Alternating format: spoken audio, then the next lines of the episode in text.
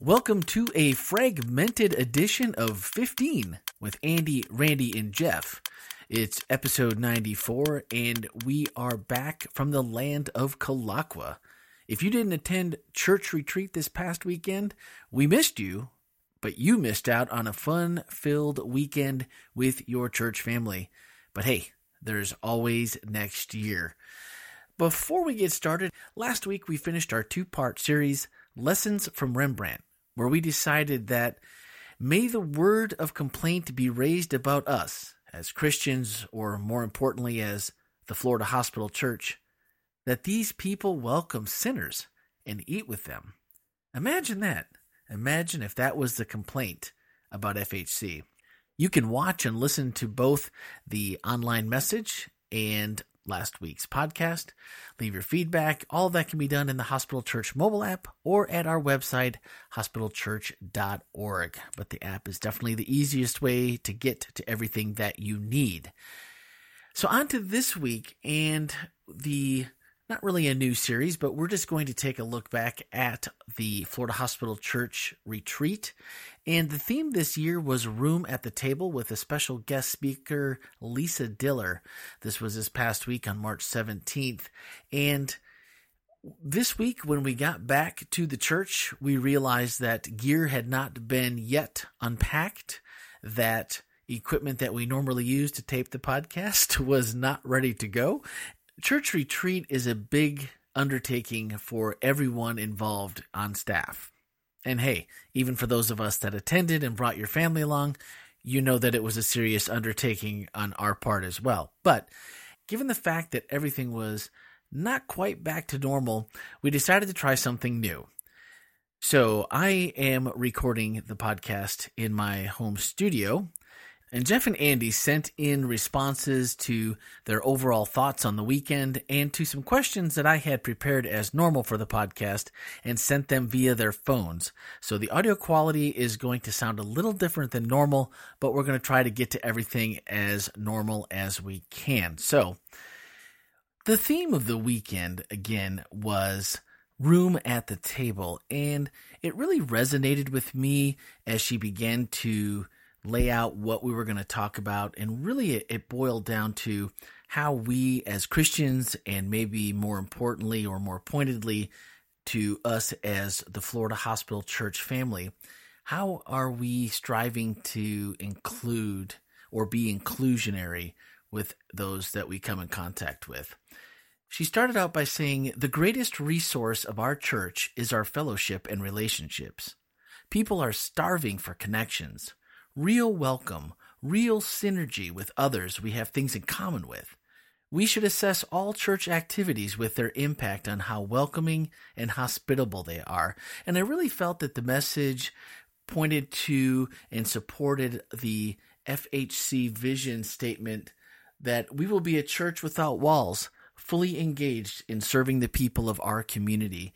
And in order to do that, we have to be inclusionary and as far as what we were talking about this weekend, we also have to be in fellowship and we have to have relationships. And she went on to say, we should think about everything we do as a church as an extension of hospitality. So, right now, I'm going to go to Jeff's comments as kind of an overall view, kind of an overview of the weekend and kind of what this message um, or how this message resonated with him. So, here's Jeff.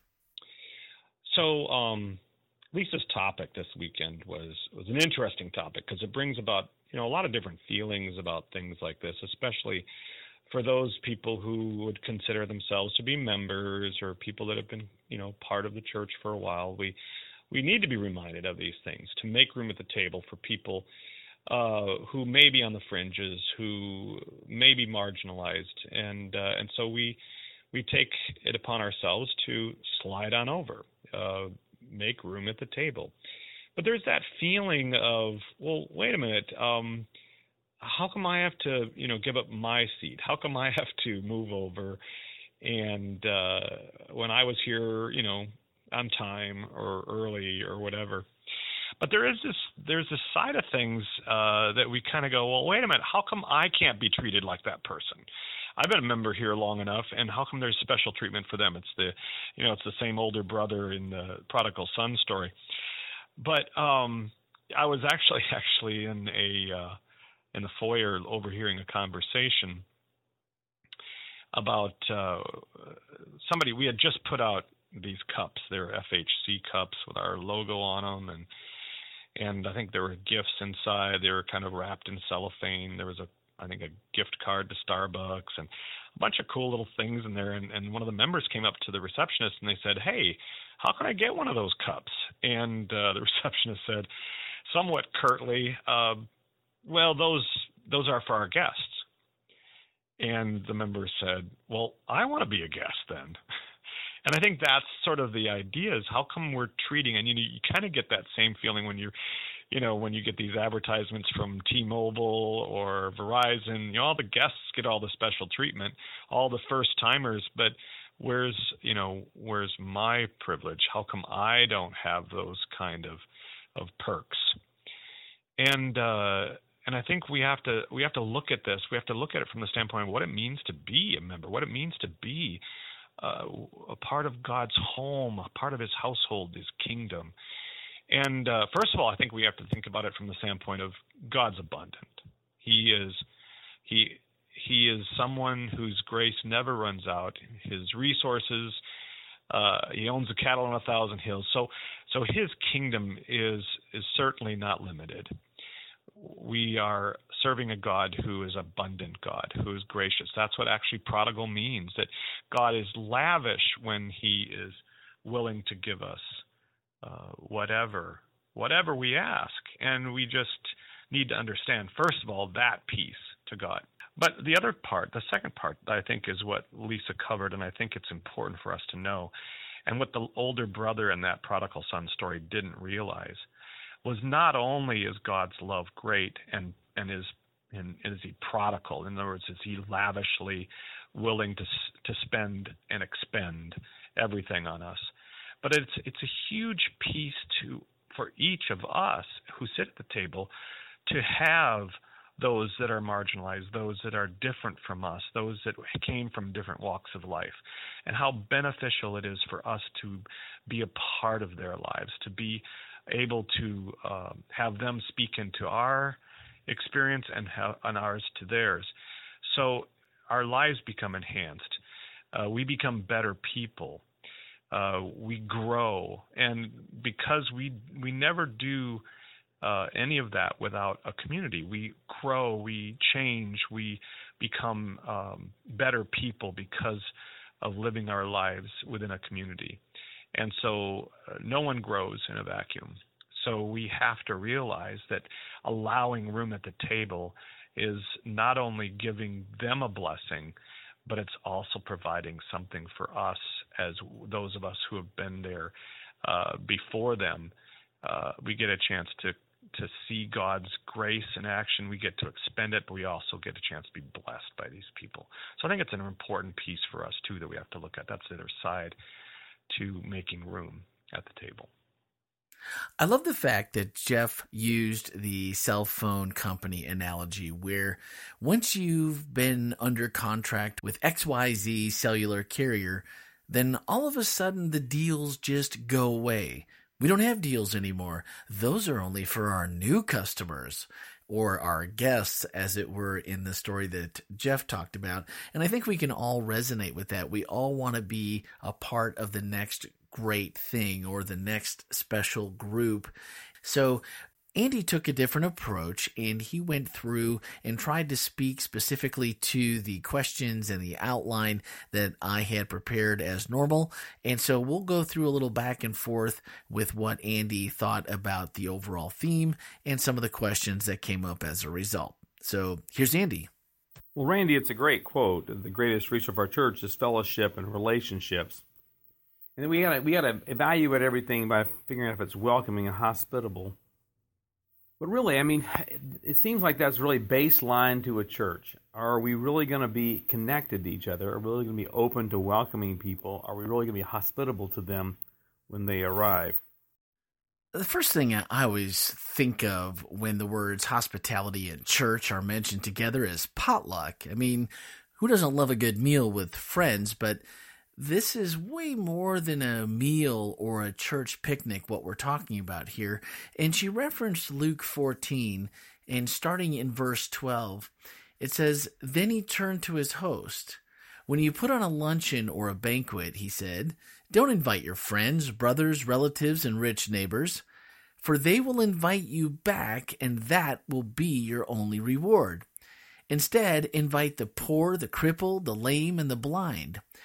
Now, that sounds really good as a Christian, or something that we think should sound good to us as Christians. Invite the poor, the crippled, the lame, and the blind. But essentially, you know, food requires planning, costs money, and it's really often just a thankless endeavor that you embark on when you're going to entertain. So, I wonder sometimes that if we are surprised that excuses are so plentiful for not inviting people into our lives, is it really any wonder why we don't do it more often or we don't do it better than we do? But then we move on to the reason that verses 12 and 13 laid out this way. Verse 14 said, Then at the resurrection of the righteous, God will reward you for inviting those who could not repay you. And then you have your aha moment and think, oh, that's why I'm supposed to be doing this. It seems like too often times that there's this like social contract that, oh, so and so had us over, so we need to have them over. And so it really is really interesting to think about inviting people over that aren't able to have you over in return, to really be giving away uh, your hospitality, be able to do that in a way that you expect nothing back in return. That really seems so countercultural to what we live and what we're exposed to every day in society.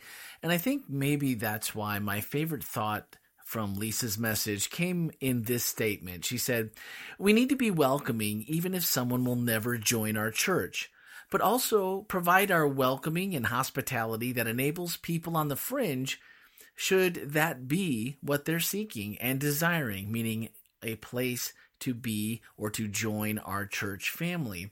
And as someone who has lived on the fringe for years or the fringe of church for years and at times almost challenged God to show me one good person in a church or the church or any church that would miss me if I wasn't there. Not just in person once a week in the shallow, hey, how are you that make everyone uncomfortable if you actually answer, other than, oh, I'm okay. And terrified if you dare to be honest. But someone that would really miss me, the person this is something that I struggled with for a long, long time. And this authenticity 101, which seems to raise the stakes from welcoming and hospitality to this requires me to be out of my comfort zone, dealing with major issues and social problems that if I ask someone truly, how are you doing? I should really be doing it with the intention of getting a response that might be fairly ugly, fairly dark, fairly human right? How do we find the empathy when it may not be something that comes natural to us? You know, it's really interesting that you talk about someone, one real person in the church really missing you, not just noticing you weren't there. How do we do that? How do we train ourselves not just to be aware? And I think oftentimes we'll notice that someone hasn't been around, we haven't seen them, but then to move to the next step and actually make contact reconnect open ourselves to some hospitality for them and to really explore the fact that, that they aren't there. So even though we may miss them, if we don't tell them, they don't know they've been missed. I'm, I'm reminded of people that will come to church and stand off in a corner a little bit by themselves and then mention that no one spoke to them. As opposed to those who come and make efforts to engage it's, it's really interesting. To be hospitable doesn't mean all that responsibility lies upon the person extending the hospitality. There has to be an openness, a willingness to be approached. There has to be a willingness to be engaged, and all those kinds of things. We can we can exclude ourselves and not allow hospitality to reach us, or we can be people who are open to hospitality as well. So the, really the, the burden lies on both sides. Um, but really, those of us in the church have a special calling and a special burden to do everything that we do in a welcoming and open way. There is room at the table.